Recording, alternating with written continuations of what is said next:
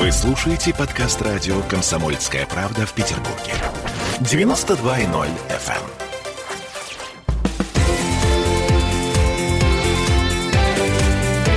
Картина недели.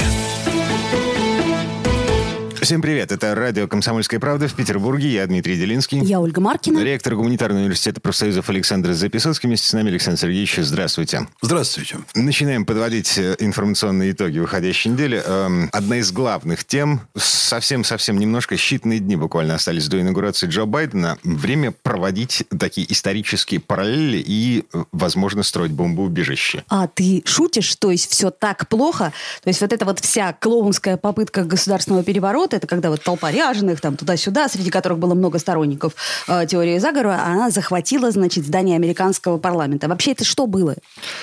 Все говорят по-разному, потому что вот, например, мои друзья, живущие в Америке, пишут в Фейсбуке. Ребята, успокойтесь. У них еще есть возможность писать в Фейсбуке. У нас все в порядке, но они же не Трамп. Да.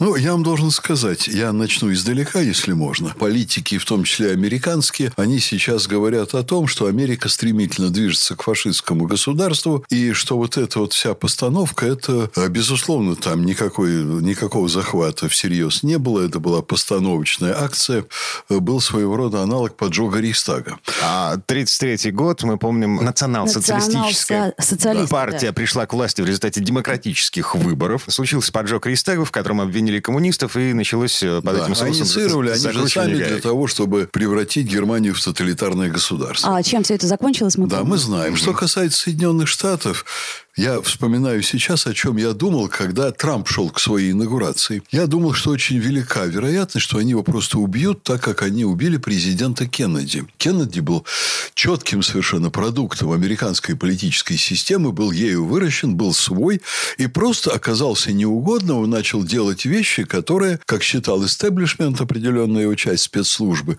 вели к гибели Америки. Что касается Трампа, с чем он столкнулся? Он столкнулся с так называемым глубинным государством.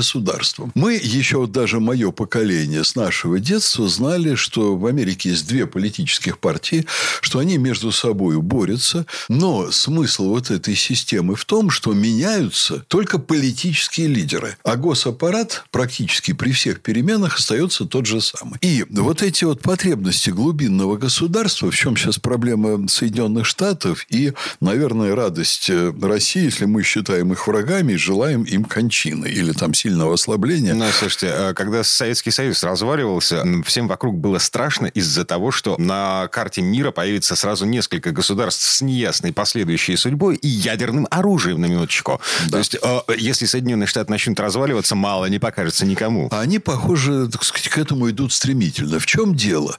Вот это государство глубинное, оно окостенело, а ситуация меняется очень сильно. Особенно в последние годы она меняется стремительно. Вот вы посмотрите, что такое была иммиграция в Соединенных Штатах всегда. Самые талантливые люди всего мира с харизмой, с энергетикой, которые были стеснены своими вот социальными рамками, отсутствием социальных лифтов, например, в старушке Европе. Они ехали в Соединенные Штаты и там преуспевали. Кто такие иммиграции сейчас в огромном количестве? Это нищие со всего мира, которые мигрируют там в Латинскую Америку, чтобы из Латинской Америки через границу с Мексикой пробраться и сесть на голову американскому государству. По сути дела, налогоплательщику и народу. Другая проблема. Америка последних десятилетий – это Америка, которая совершала деиндустриализацию. Они вывели всю свою промышленность в Азию, в первую очередь в Юго-Восточную. Китай стал огромной мастерской всего мира. И вот Америка в одно прекрасное утро проснулась в момент, когда вся промышленность ушла в Юго-Восточную Азию, но продукция вот этой промышленности ей достается уже недешево. Потому что сначала там люди за копейки, за гроши там все производили, а для Америки была определенная выгода в плане цен за товары, а сейчас там зарплаты поднялись практически на американский уровень. В результате там Америка получает меньше налогов, экономика страдает, они за, забираются в государственный долг. Вот я мог бы эту тему продолжать очень долго, но там набралось огромное количество, как мы бы сказали в бытовом плане, косяков, которые надо исправлять. И Трамп их видел. Это бизнесмен, это человек со здравым смыслом. Он пришел и говорит, вы тут, ребята, чего натворили? Да вы еще погрязли в коррупции. Вы связаны с транснациональными корпорациями. Вы берете огромные взятки. Клинтон воровка. А Клинтон действительно, все это знают, вся Америка набрала огромных денег, там в долг получила. Куда она их потратила, далеко не все, видимо, на выборы. Э, э, э, что говорит Трамп? Я ее отдам под суд. Я расчищу Вашингтонское болото. Я прекращу вот эту семейственность. Вот мы тут в России читаем, как дети нашего руководства получают вдруг в 20 с небольшим угу. посты в банках. Посты в банках. Нас это возмущает. В Америке это все в 10 раз больше. Мы читаем, как разворовывают бюджеты у нас. В Америке их разворовывают в сотни тысяч раз Александр больше. Сергеевич, извините, тогда у меня вопрос. Каким образом, в принципе, Трамп мог стать в такой системе президентом? А он воспользовался там слабиной. Он воспользовался остатками демократии. Он воспользовался остатками свободы слова. Он выиграл вопреки СМИ благодаря Твиттеру. Это реально народом избранный президент, который говорит, а мы его хотим. А глубинное государство говорит, нет, не хотим. И вот вам вот эта история с Капитолием. Я абсолютно убежден, что она вся была срежиссирована спецслужбами. Сейчас очень много свидетельств того, как это было, как полиция приглашала туда демонстрантов, как люди приезжали внешне одетые, как антифа, и входили через служебные входы группами в Капитолий. Но да, перед тем, как войти, им давали одежды сторонников Трампа, бейсболку Трампа. Они снимали одежду антифы и входили в одежде сторонников Трампа внутрь в Капитолий. Вот приглашали полицейские демонстрантов с одной стороны, с другой стороны входила антифа, с третьей стороны, вы знаете, удивительная история, когда вот эта сакральная жертва, ветеран войны, ветеран не войны, а э, военнослужащая женщина, значит, проникает, э, там очень легко было проникнуть, через металлодетектор, там что-то поставили, небольшое препятствие, она на него залезла, и вдруг кто-то в нее стреляет на поражение. Вот с какого перепугу? Да, такие вещи происходят. Там очень много свидетельств различных, очевидцев, видеоматериалов. Все это уже есть сейчас в интернете. И дальше импичмент значит, Трампа второй, карикатурный. Понимаете, они его убивают, конечно, только не пулей, как э, они убивали Кеннеди. Они его убивают политически. Так вот, э, чтобы никого из них потом все-таки не могли поймать за руку, что значит, вот бандиту вложили в руки, грубо говоря, пистолет, дали возможность подойти и застрелить. Но еще есть возможность самоубийства, как мы видим. Да там много чего есть возможностей, но сейчас стараются политическими методами его растоптать, его раздавить. Поэтому аналогии проводить с чем угодно. В истории их сейчас громадное количество. Те службы, которые обязаны в Соединенных Штатах обеспечить соблюдение порядка, соблюдение закона, охрану, они занимаются сейчас политическими играми, нас убеждали, что Америка – это государство закона, это государство правопорядка.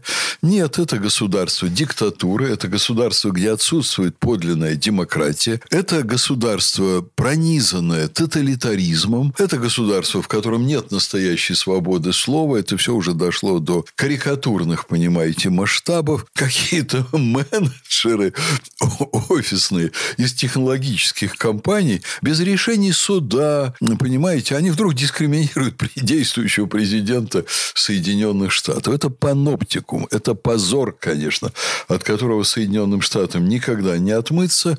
Им никогда не вернется уже их мягкая сила, вот этот ореол страны, которая демонстрировала какие-то, это были на самом деле фейковые стандарты, но они демонстрировали внешне, что они являются образцом для всего мира. Никакой они не образец. Слушайте, вот из всего того, что мы мы можем прочитать в интернете, да, а, складывается впечатление, что Америка расколота как никогда раньше. Вот у меня такое ощущение, что на самом деле нет, потому что э, в истории Соединенных Штатов не было выборов президента, на которых один из кандидатов э, получил бы больше 60% голосов. То есть всегда есть проигравшая сторона, за которую голосовали десятки миллионов американцев. Всегда. Ха, на это я вам скажу примерно следующее. Огромное количество людей втянута в конфронтацию.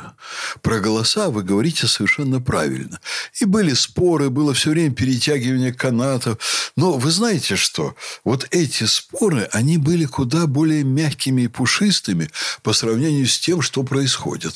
Огромное количество граждан вообще на это не обращало внимания. Понимаете? Вот они жили, они были уверены, что у них порядок, у них демократия, у них все в порядке. Ну да, я проголосовал за вот этого, а выбрали того. Но это демократия, это выбор выборы. Мы должны вот, э, значит, поддерживать вновь избранного президента.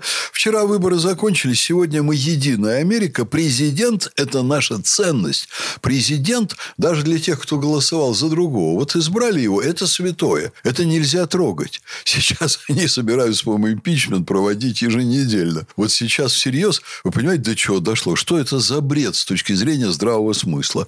Разговор о импичменте Трампа после инаугурации Байдена Байден. Если вдуматься, это же полный идиотизм. А еще разговаривают об импичменте Байдену. А теперь уже тут же начинается разговор об импичменте Байдену. Вы посмотрите, какая у них тоталитарная система. СМИ скрыли от страны то, что семья Байдена проворовалась на Украине. И теперь оказывается, что у них семья президента – это вообще группа жуликов, которые использовали служебное положение для того, чтобы уворовать несколько миллионов там через фирму «Буризма» у наших южных соседей, уже друзьями и братьями язык не повернется Украину назвать. Вот. Конечно, а теперь давайте поиграем в импичмент. Вы понимаете, это уже состояние действительно не гражданской войны, но это перед гражданской войной. Это не обязательно означает, что она наступит, но вот такой ярости противостояния не было никогда. Так, прервемся на этом. Эм, вернемся в эту студию буквально через пару минут для того, чтобы поговорить о том, что происходит в нашей стране. Картина недели.